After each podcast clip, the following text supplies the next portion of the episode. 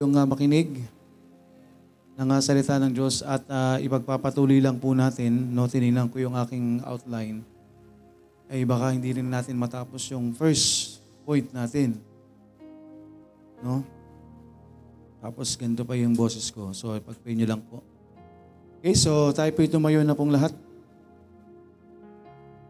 Tumayo na po tayong lahat at uh, mag-aaral po tayo. Pagpapatuloy tayo sa atin pong pag-aaral. Nasa book of uh, James po tayo. Gandang hapon sa mga nandito po sa messenger room. Salamat sa biyaya ng Panginoon na tayo po'y nakabalik. No, nakabalik po tayo dito. Para, do hindi naman matatapos ngayon ng mensahe natin, pero yung bagang every time natitigil tayo ay meron na tayong napupulot. No? Do bitin tayo kasi marami tayong mga pag-aaralan pero hindi naman kayo mabibitin na nangyari, parang wala akong natutunan. No, kasi sabi ko nga, kanina eh, nasa verse 4 pa lang tayo, ay parang napag-aralan na natin yung buong James. No, in reality, hindi pa. Kasi simula pa lang natin. So, James chapter 1 po, para sa atin pong uh, panimula.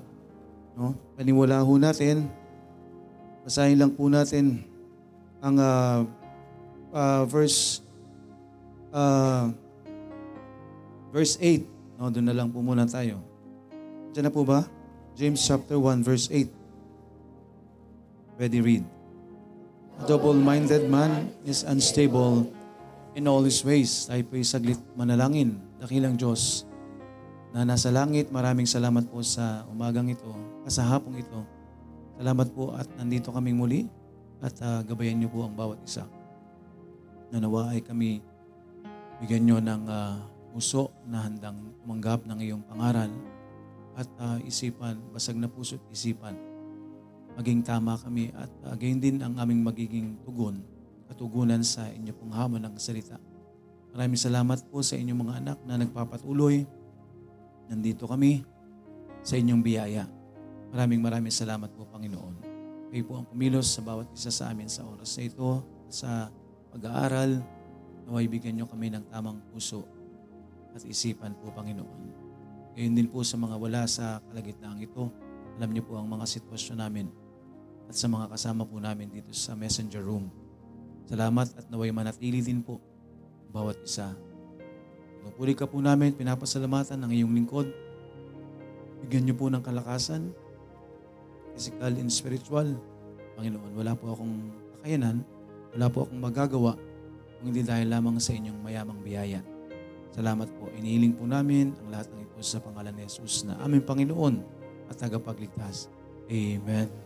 Amen. Salamat po rin po ang uh, Panginoon. Sabi po dito, again, kaninang umaga ho, tayo ay nandun sa pag-aaral. Again, ang atin pong tema or pinag-aaralan po natin is faith that works. Okay? Yun po yung tema or yun po yung ating topic. Title, pinag-aaralan po natin, Faith That Works. So binigay ko na po yung unang punto na sa pananampalataya natin, tayo bilang mananampalataya, na mananampalataya na may ginagawa sa Panginoon, hindi humawawala itong unang bagay, itong trials, no? Trials in faith. Yung mga pagsubok po sa buhay po natin. Pero tayo po bilang mananampalataya, meron po tayong salita po ng Diyos. No, meron salita ng Diyos na magbibigay po ng comfort, paalala po sa atin. So, under trials in faith is, uh, number one is serenity in trials. Ibig sabihin po, in serenity in trials, meron po tayong kapayapaan kahit nasa gitna tayo ng pagsubok. So, paano tayo magiging uh, mapayapa?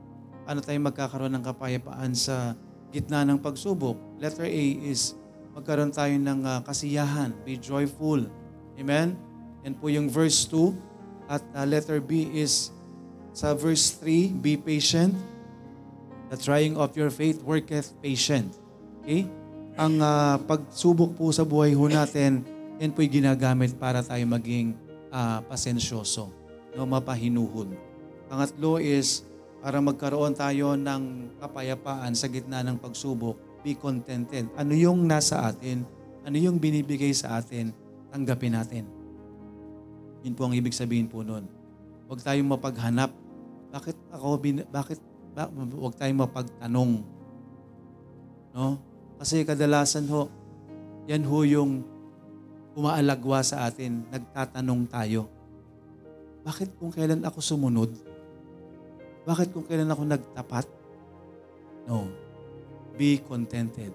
Ibig sabihin po nung be contented na yan, huwag tayong, uh, huwag nating uh, tanungin kung anong meron sa atin, kung anong binibigay sa atin, pagkos tanggapin.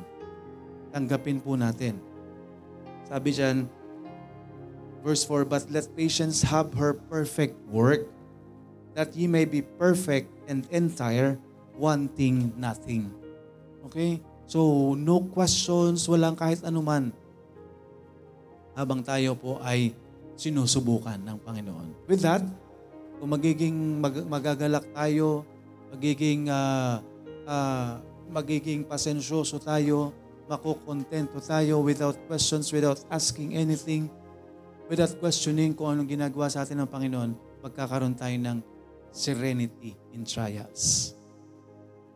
No? Yung kapayapaan. Doon may pagsubok, pero may kapayapaan ka.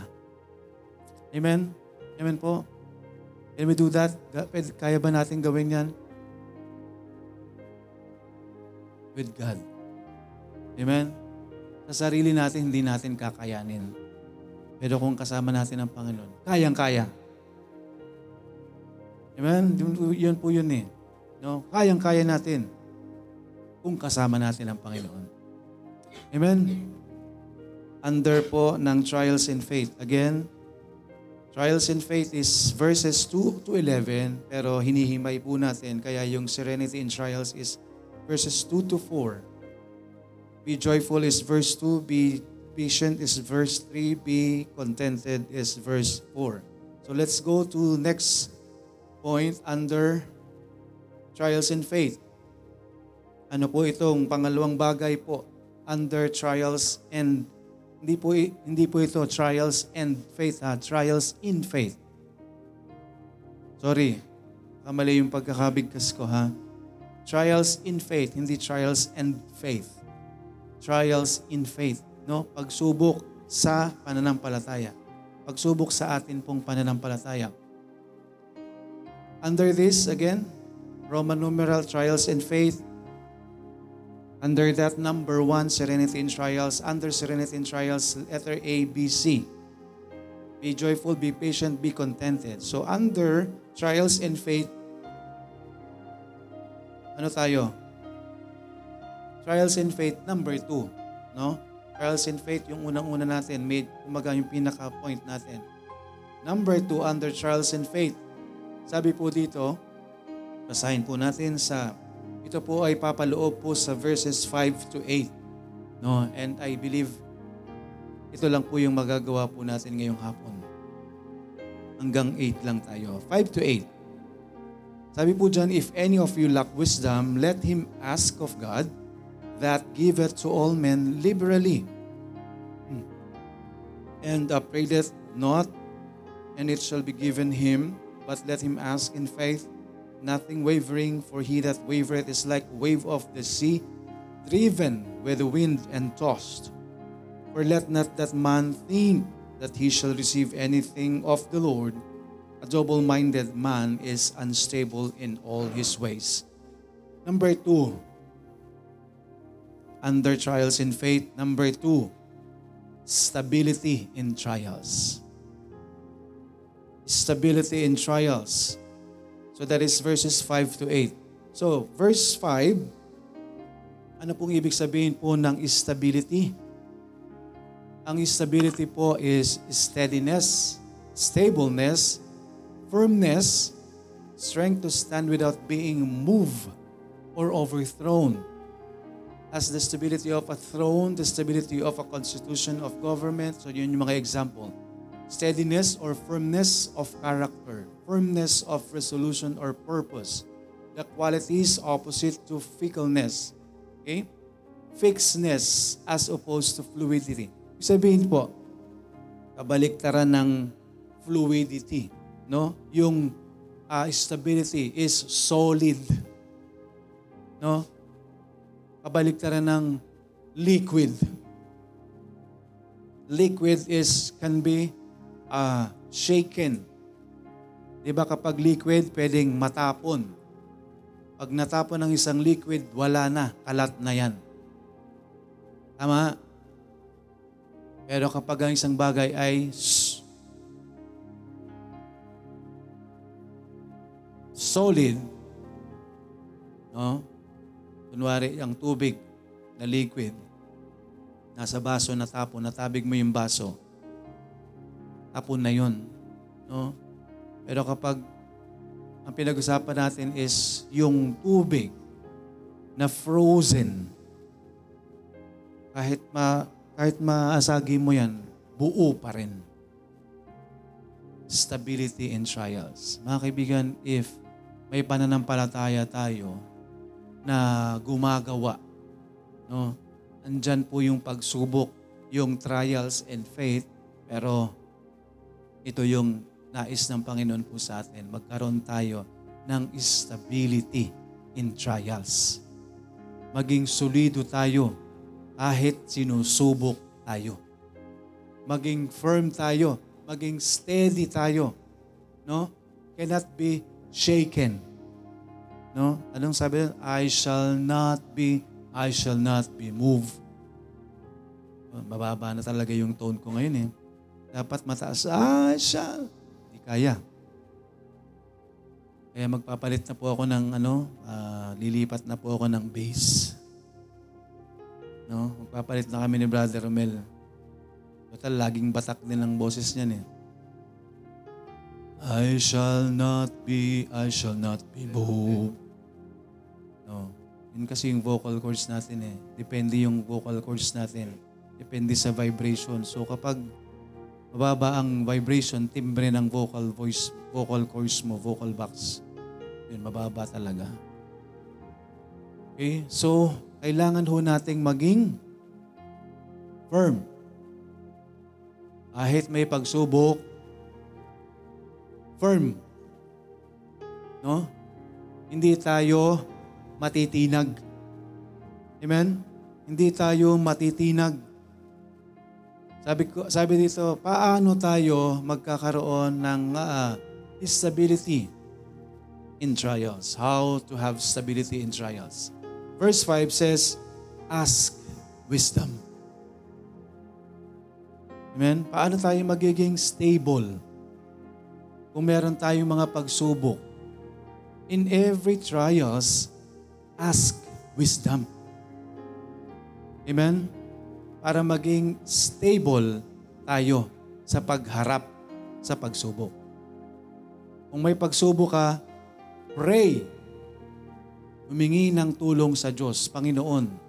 Ipag-pray kung ano ang wisdom na galing sa Panginoon. Amen? Sabi po dyan, verse 5. How to have stability in trials. Verse 5, ask of God. Okay? Under stability or stability in trials, how to have stability in trials. Number one, ask of God. Humingi tayo ng tulong sa Panginoon. Ask wisdom from God. That is verse 5.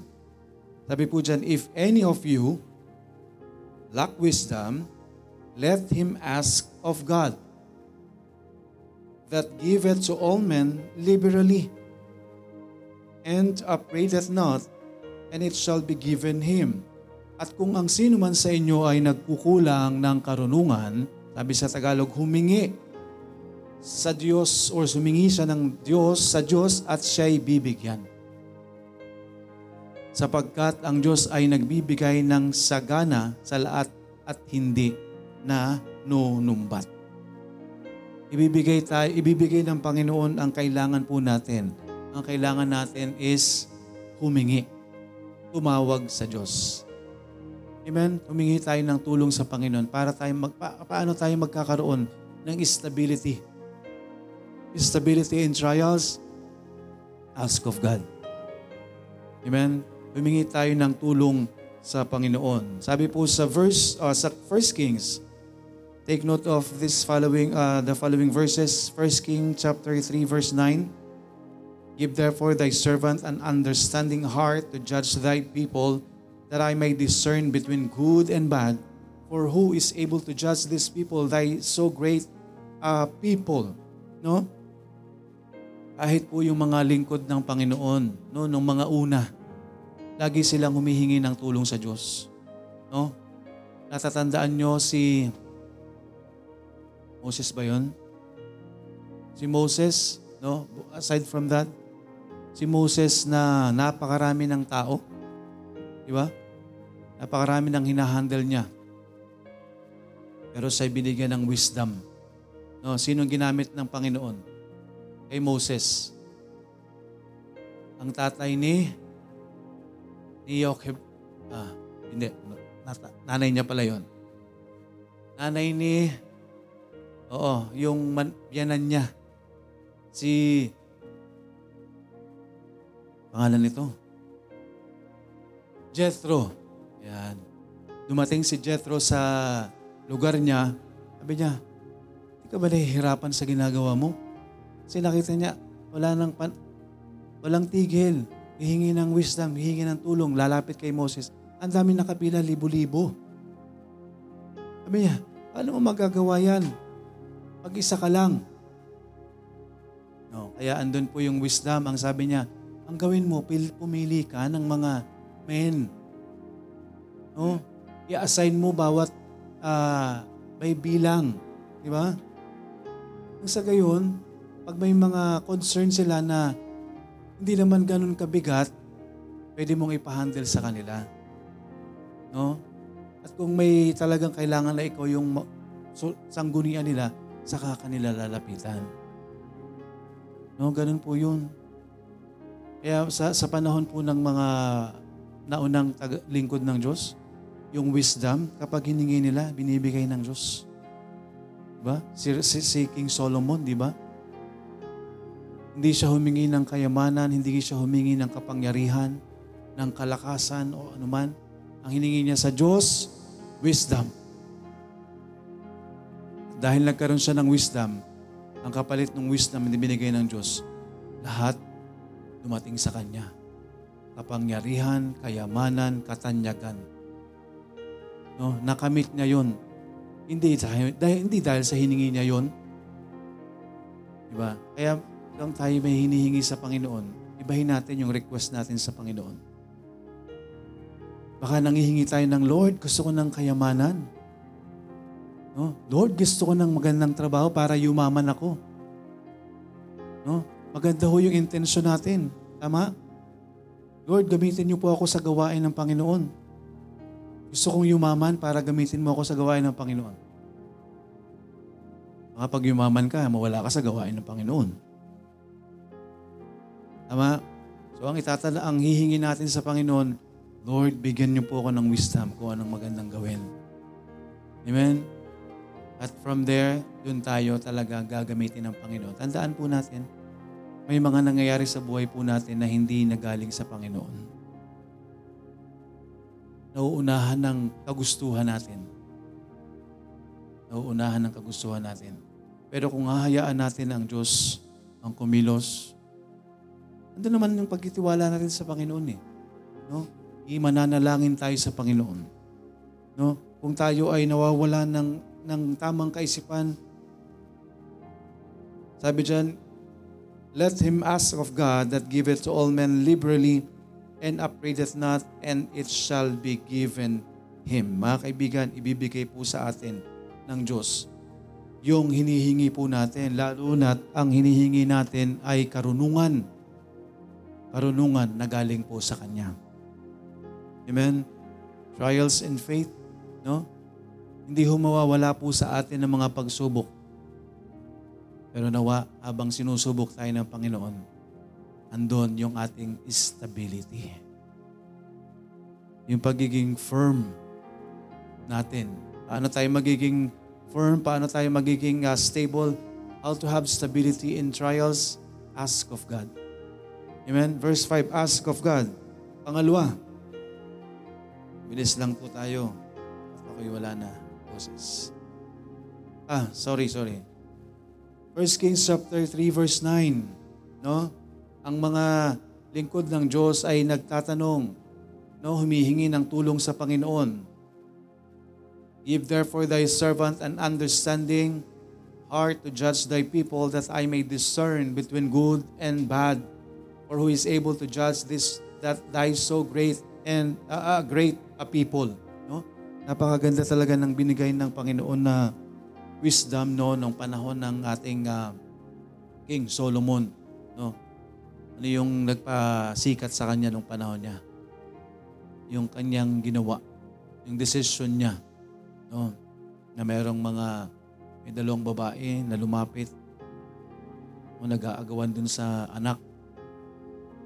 Eh, yung isang anak, nahigaan niya yung anak niya. Parang sabay silang ng anak, isang bahay. Nahigaan niya. Alam nung isa na nahigaan niya yung anak niya, ay inagaw nitong isa yung anak niya. So ayaw naman pumayag nung totoong nanay. Eh, lumapit sila ngayon kay King Solomon. No. Lahat siya, pareha silang nagkiklaim. Ako, ako ang nanay niyan. Ako ang nagsasabi ng totoo. Hindi. Inagaw mo siya. Di ba? Kahit naman sigurong magulang, alam mo kung anak mo yun o hindi. No? Buti hindi tinignan, o sino bang kamukha? di ba? Di pa, kasi pag baby, mahirap ang itingnan, no? Kaya sabi ng King Solomon, pahingi ako ng espada. Gulat yung dalawang nanay. Pahingi ako ng espada. Sabi doon sa guard, hatiin nyo yan. At bigyan mo sila, bawat isa, ng kalahati. No?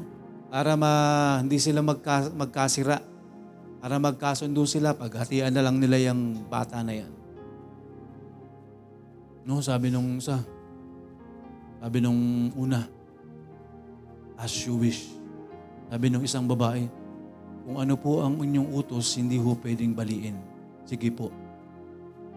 Yun ang sagot ng isang nagkiklaim na anak. Anak niya yun. Ahayaan niyang hatiin yung anak niya. No? Sige po kung anong gusto niyo. Kasi kayo po ang hari, hindi ho pwedeng baliin ang inyong utos, ang inyong desisyon. Ang sabi naman ng pangalawang nanay, huwag niyo pong hatiin. Ibigay niyo na lang po sa kanya. Siya po ang nanay niya.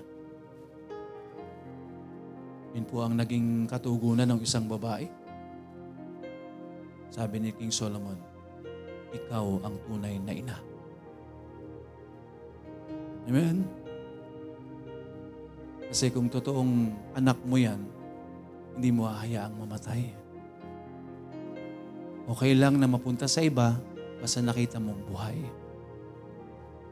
No? Kaysa hayaan mong hatiin sa harapan mo, patayin ang iyong anak.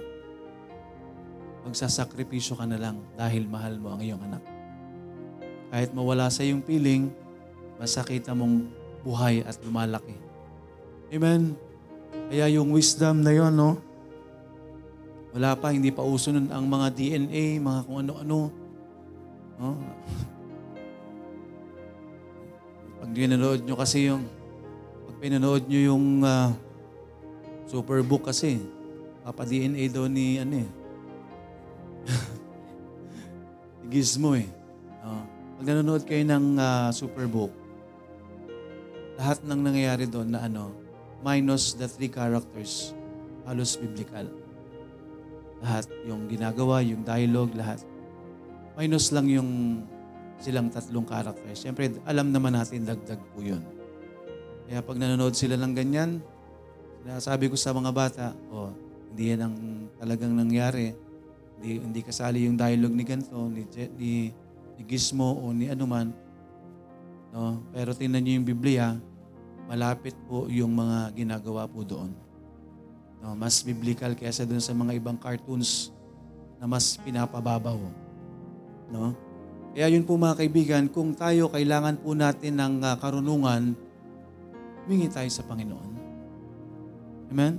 Bibigay po yun ng Diyos po sa atin. Ask of God. para magkaroon tayo ng katatagan sa gitna ng mga pagsubok. Amen? Kanina is kapayapaan, serenity in trials. Kahit meron tayong pagsubok, payapa pa rin, may kapayapaan. Ngayon po, katatagan sa gitna ng pagsubok, stability in trials.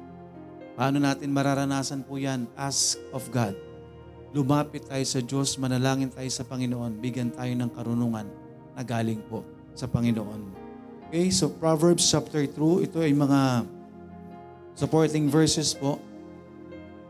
Proverbs chapter 2 verse 3, Yea, if thou criest after knowledge, and liftest up thy voice for understanding. Humingi tayo ng awa, ng wisdom na galing po sa Panginoon. Matthew chapter 7 verse 7, Ask, ask, and it shall be given you. Seek, and ye shall find. Knock, and it shall be opened unto you. Luke chapter 11, verse 9. And I say unto you, Ask, and it shall be given you. Seek, and ye shall find. Knock, and it shall be opened unto you. Matthew 7, 7, Luke 11, 9. Proverbs chapter 2, verse 3. 1 Kings chapter 3, verse 9. Yan po yung mga ibang reference at marami pa.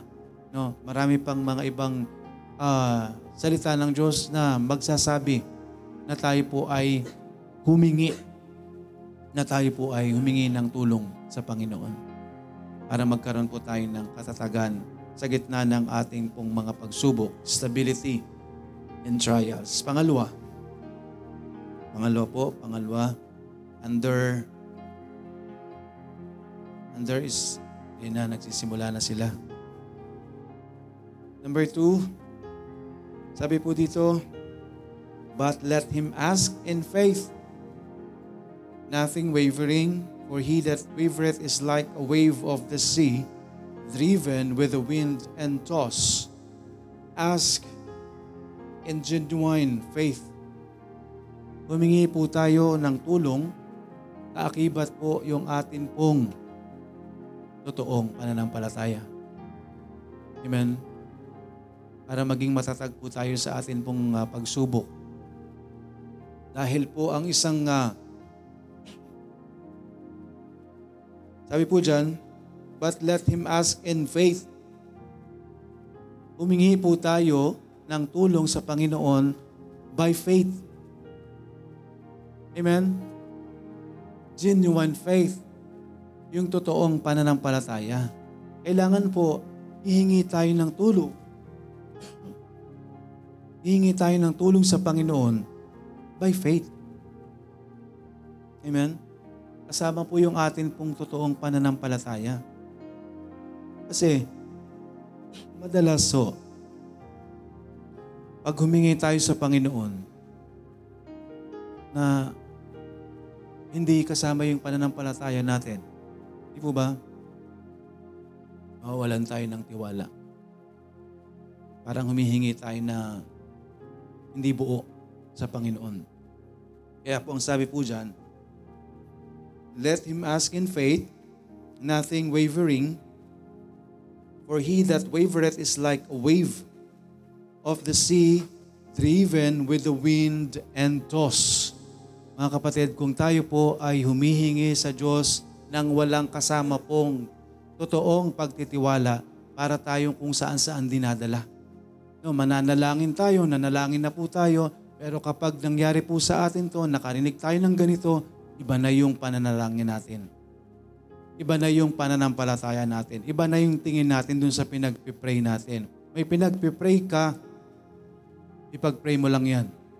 Ask in genuine faith, ipagpray mo yan kaakibat ang iyong firm na pananampalataya. Yung buong pagtitiwala.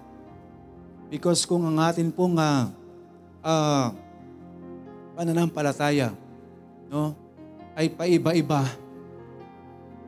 para tayong nasa dagat no, na hinahampas lang ng hangin, ng alon at kung saan dalahin. No? Kung saan dalahin.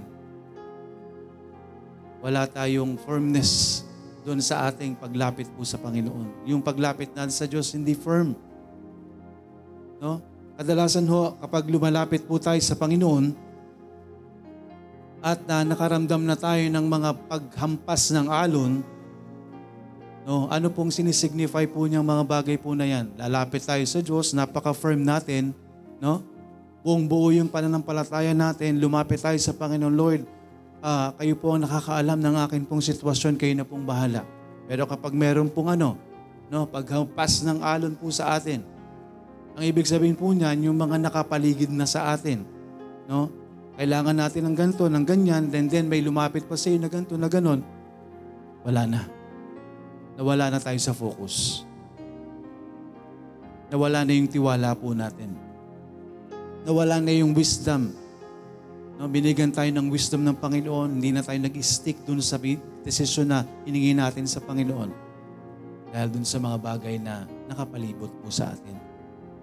Kaya kung tayo po hihingi sa Panginoon for us to have the stability in trials, yung, pa, yung atin pong katatagan sa atin pong mga pananampalataya, lumapit po tayo sa Panginoon. Humingi tayo sa Diyos, ask of God, lumapit po tayo sa Panginoon ng wisdom. At kailangan nating manalangin, lumapit sa Kanya, ask in genuine faith. Kaakibat po yung solido natin na pananampalataya no matter what. Amen? Ano pa man, yun. Binigay sa atin ng Panginoon yung wisdom, binigay na sa atin ng Diyos. So kahit ano pa yung uh, mangyari sa paligid po natin, maging firm po tayo doon. Amen? Maging firm tayo doon. Doon sa wisdom na ibinigay sa atin ng Panginoon. Ano yung pinapagawa sa atin po ng Panginoon? Maging firm po tayo. Kapag lumapit na tayo sa Diyos, wag na natin pong pagdudahan. Amen? Sabi dyan sa Tagalog, ngunit ang humihingi ay dapat, sabi dyan, magtiwala. No?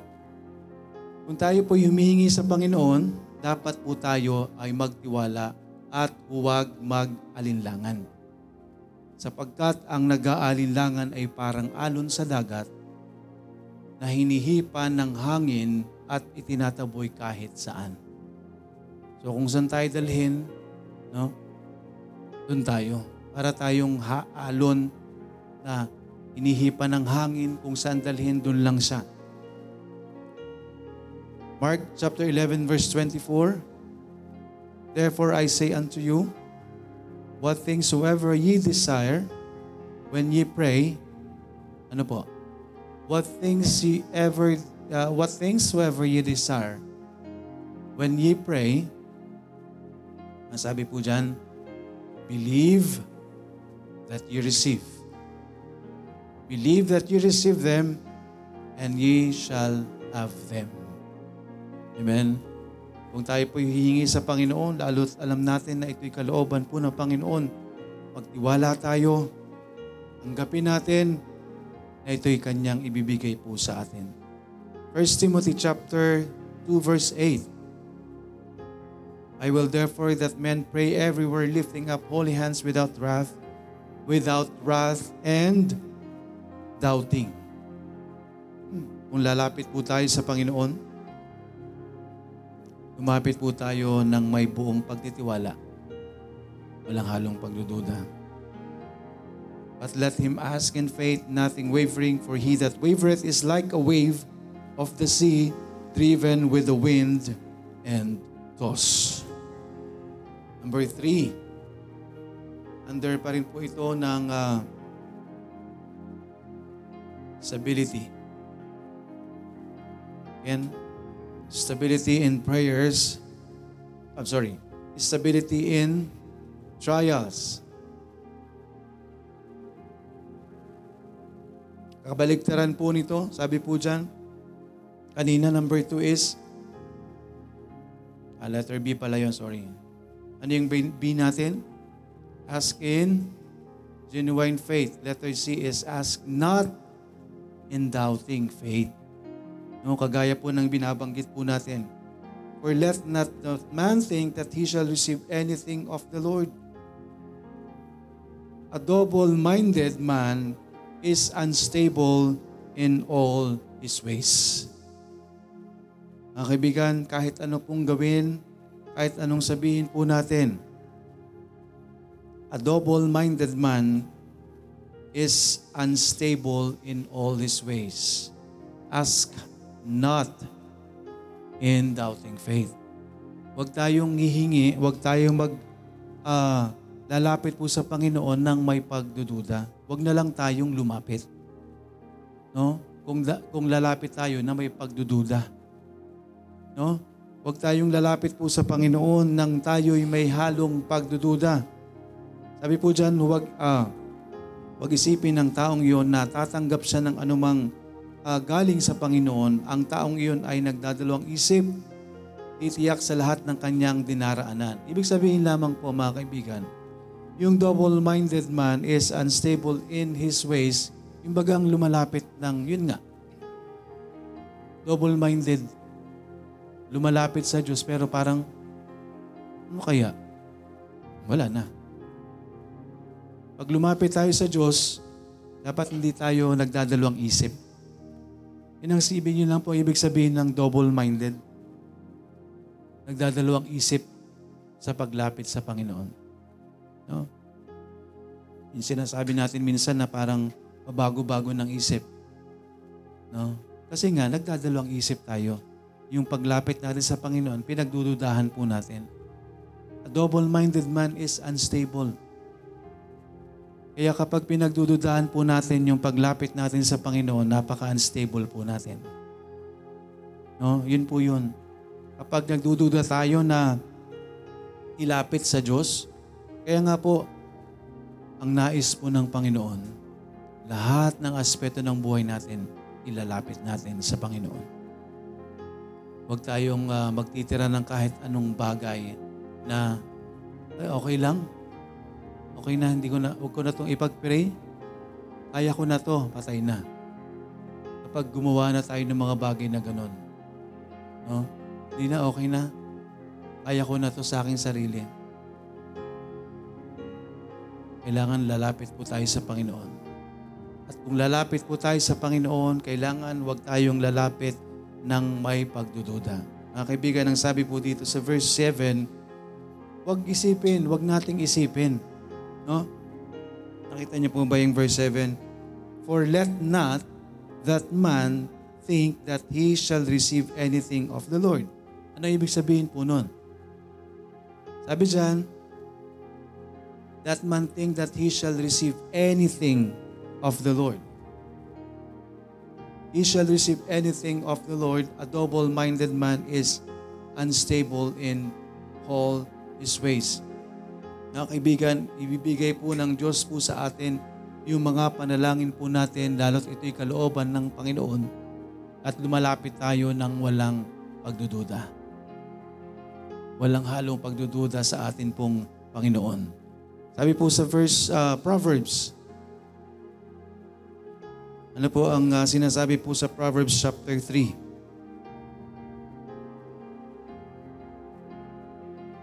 Proverbs chapter 3 verses 5 to 8. Ano pong nakalagay dyan? Proverbs chapter 3. Trust in the Lord. No? Alam na alam po natin yan. Paulit-ulit na po tayo sa Proverbs. Proverbs chapter 3 verses 5 to 8. Trust in the Lord with all thine heart and lean not unto thine own understanding. So yung paglapit po natin sa Panginoon dapat buong puso, buong pagtitiwala. And ang sabi, and lean not unto thine own understanding. So hindi ho tayo magbabase dun sa sarili po nating karunungan. Sa sarili nating kakayanan, kaalaman. No? Trust. Sabi dyan, trust in the Lord. Trust in the Lord. No? Kaya kung titingnan natin yung Bible, kung gaano karami yung salitang trust, kung gaano karami yung salitang faith, no? Dahil yun ang kulang po sa atin. No? Kadalasan yan po ang kulang sa atin pong mga tao. At nakakalungkot even sa mga Kristiyano. Yan ang kulang po sa atin yung totoong pananampalataya at totoong pagtitiwala sa Panginoon. Pananampalataya at pagtitiwala sa atin pong Panginoon. Trust in the Lord with all thine heart and lean not unto thine own understanding. So ano pong kapalit po ng pagtitiwala natin sa Panginoon at hindi pag ah, sa pag ah, pagtitiwala sa atin pong sariling kakayanan. Yan po ang nasa verse 6. In all thy ways acknowledge him and he shall direct thy paths. No? Kapag sinabing acknowledge, eh, andun yung pag, pagtitiwala mo sa Panginoon. Andun yung pagtanggap mo sa Panginoon. When you acknowledge someone, di ba? Parang, di ba, pag may, may tao, sa tao nga ho, kapag nagawan tayo ng mabuti, di ba? Sobra-sobra yung pag-acknowledge natin sa Kanya. Pag may nagawa sa atin yung tao, sobrang, ah, parang andun na yung ah, tiwala natin sa tao. Pero ang sabi ng salita ng Diyos, in all thy ways, acknowledge Him, bigyan ho natin ng regard ang atin pong Panginoon and He shall direct thy paths. Amen? That is, uh,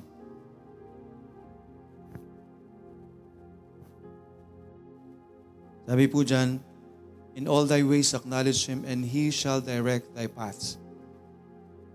In plural, plural form. No? Sa lahat ng atin pong mga hakbangin. Gagabayan tayo ng Panginoon. Kung ilalapit natin sa Kanya. Amen? Kung ipagtitiwala natin sa Kanya. Be not wise in thine own eyes. Fear the Lord and depart from evil, and it shall be health to thy navel and marrow to thy bones. Sabi po sa Matthew chapter 14 verse 28 to 31, ito yung mga incident, no? Na ang, ang mga apostol ng ating Panginoon. Even nga ang ating mga mga nakasama ng Panginoon,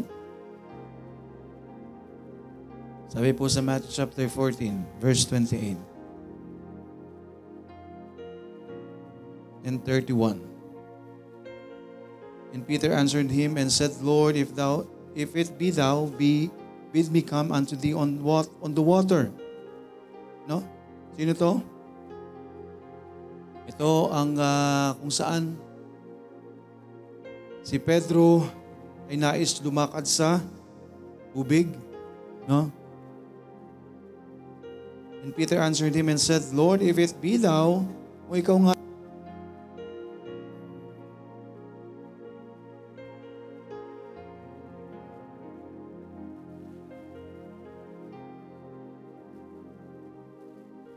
Hello? Sabi dyan, And Peter answered him and said, Lord, if it be thou, be, bid me come unto thee on the water.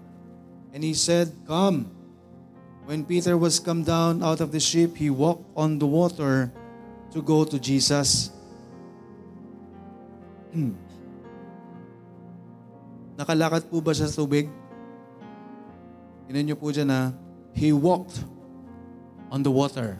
Nakalakad ba si Pedro sa tubig? Nakalakad siya. Nakita niya ang Panginoon, sabi niya, Lord, kung ikaw talaga yan, sige nga, palakarin mo nga rin ako dyan. Anong sinabi ng Panginoon? Dahil gusto na, dahil gusto ni Pedro, at dahil gusto ng Panginoon na ipakita ang kapangyarihan niya, pinahintulutan niya si Pedro. Amen? Kung pahihintulutan ho natin ang ating Panginoon na gumawa sa buhay po natin at ipakita ang kanyang kapangyarihan sa buhay po natin, mangyayari po ang mga kamangamangang bagay sa buhay natin. Kung pahihintulutan natin ang Panginoon, kung lalapit tayo sa Panginoon ng walang halong pagdududa. Si Pedro ho ay gusto niyang ma- maranasan ang ginawa ng Panginoon dahil alam nila walang makakalakad sa tubig. Pero nung nakita niya, Lord, ikaw ba yan? Gusto ko rin maranasan ang ginagawa mo. Dahil sa pinakita ni Pedro na gusto niyang lumakad sa tubig, alam ng Panginoon na mayroong pagtitiwala si Pedro. Dahil hindi magagawa ito ng isang simpleng tao. So pinahintulutan ni Pedro ang kapangyarihan ng Diyos. But for a moment. Amen? Nakalakad po si Pedro sa tubig.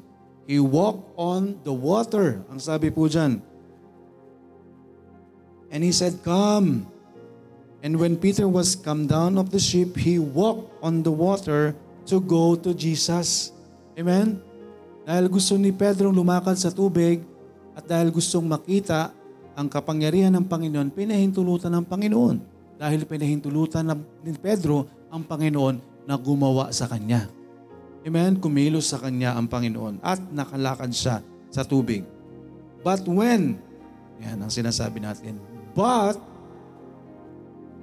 when he saw the wind boisterous, he was afraid. Ano pong nakita ni Pedro? The wind. No? Na boisterous, sobrang lakas ng hangin. But when, when Peter saw the wind boisterous, he was afraid. And what? In beginning to sink, he cried, saying, Lord, save me. And immediately Jesus stretched forth his hand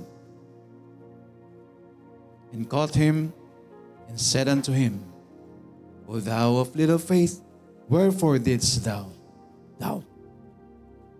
Mga kaibigan, makita natin sa buhay ho natin, pwedeng mangyari po, makita natin ang kapangyarihan ng Diyos kung pahihintulutan natin ang Diyos ang kumilos sa buhay po natin.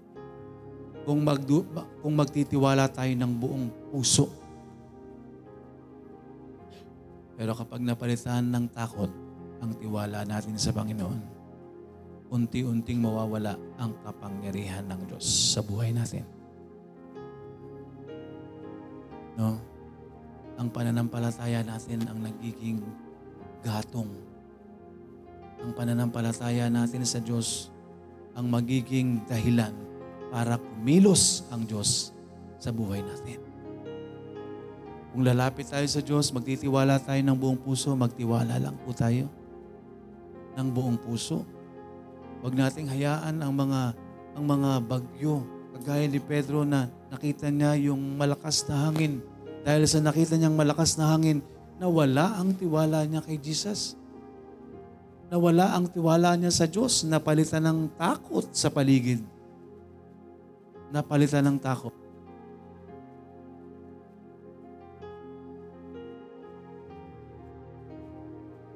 Kung tayo po ay magtitiwala sa atin pong Panginoon, magtiwala lang po tayo ng buong puso. Amen po?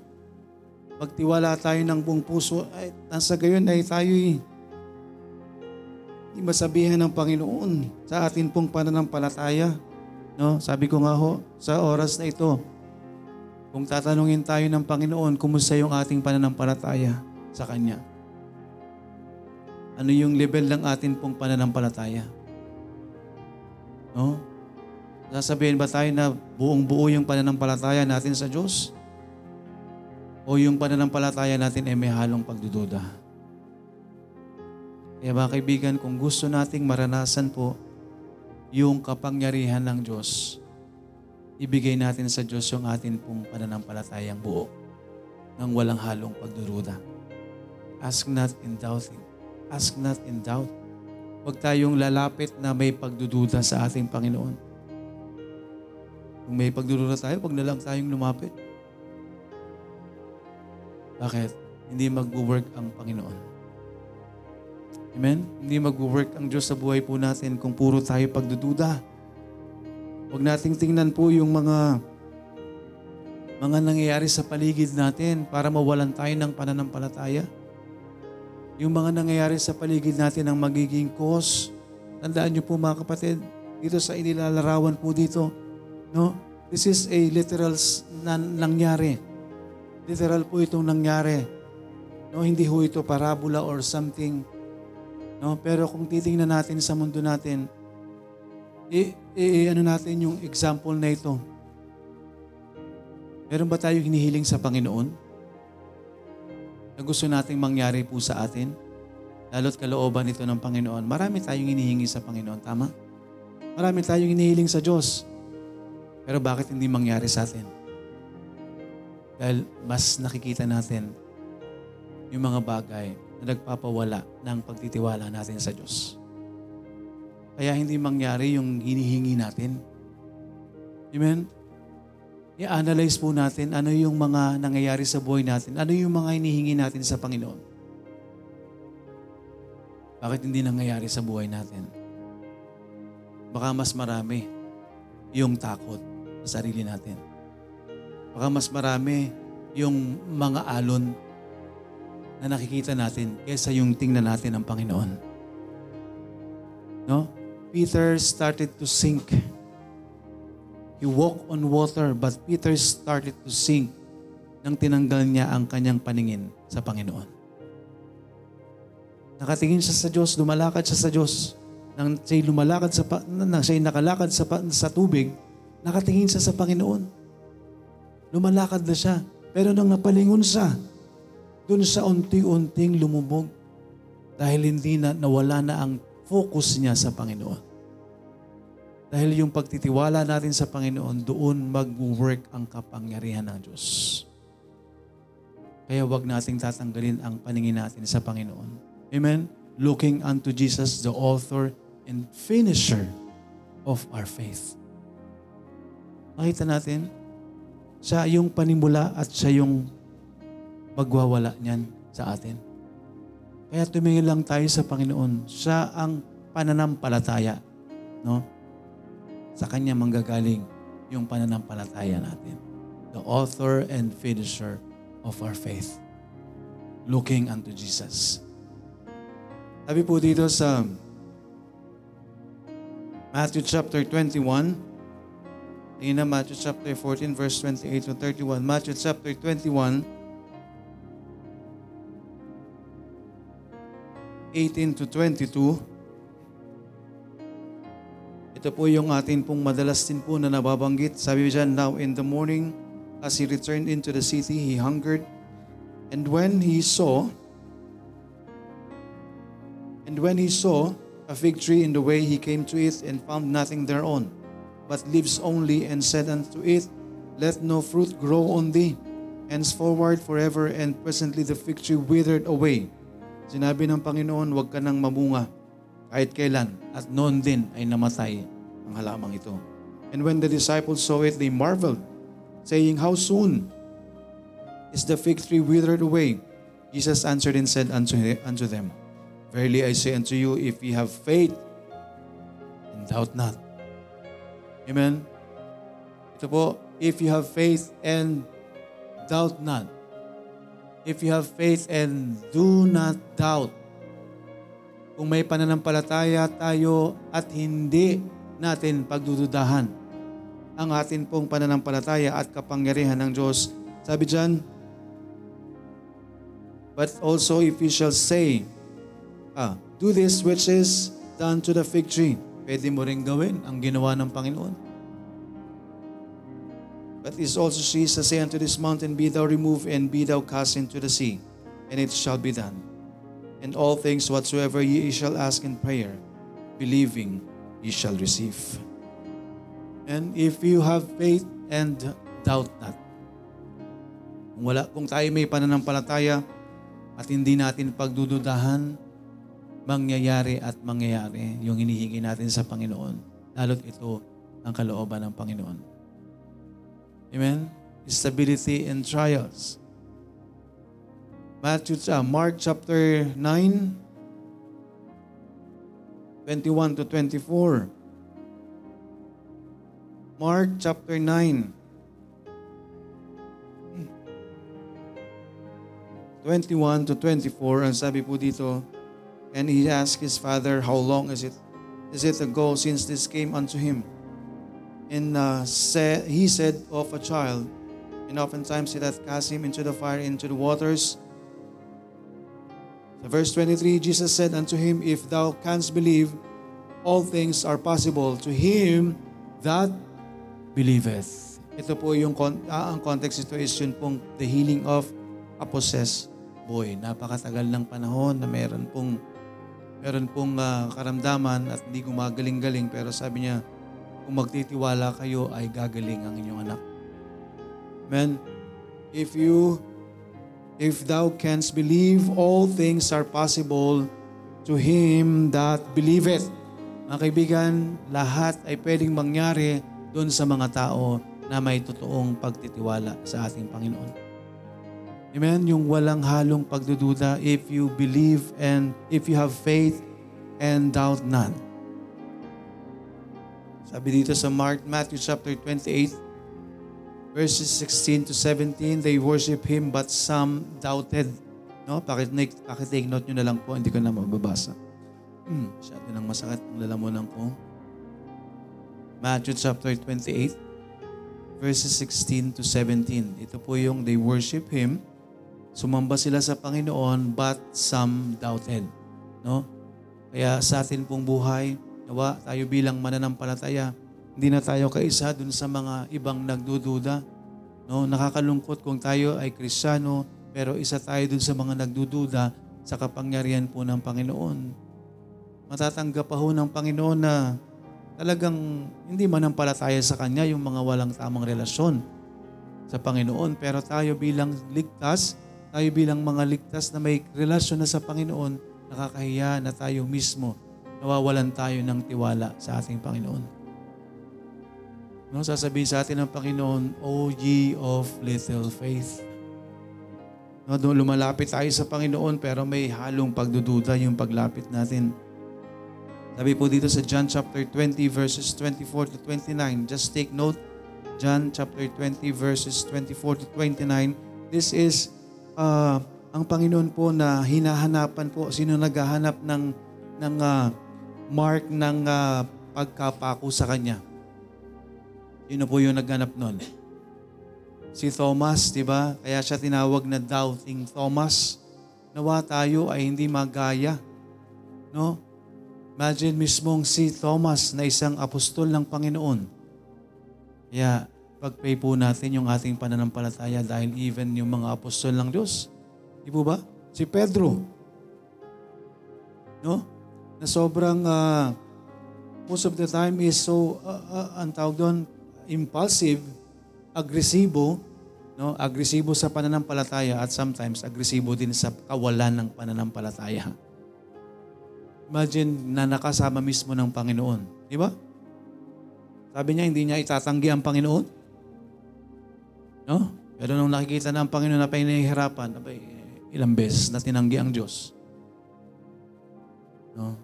Nawala yung tiwala nawala yung kapangyarihan na nakita nila sa Panginoon. Dahil saan? Dahil sa takot. No? Si Thomas na nakasama rin ng Panginoon ng matagal na panahon nung siya'y nabubuhay at sinabing, nabuhay na muli ang ating Panginoon. Abay, sabi ni Thomas, eh, talaga. Pero hanggat di ko nakikita yung uh, butas ng pinagpakuhan sa kanya at, at naipasok ng aking kamay sa kanyang tagiliran, hindi ako maniniwala sa inyo. No? Si Thomas po yung kadalasan na kasabihan ng sanlibutan. To see is to believe. Pero ang Diyos, believe and you will see. Sa Panginoon, magtiwala ka muna at makikita mo. Mahirap ba? Mahirap gawin kung sa sarili natin. Pero kung meron tayong pananampalataya, mga bata, gusto niyong patayuin ko kayo. Wala yung ating sound.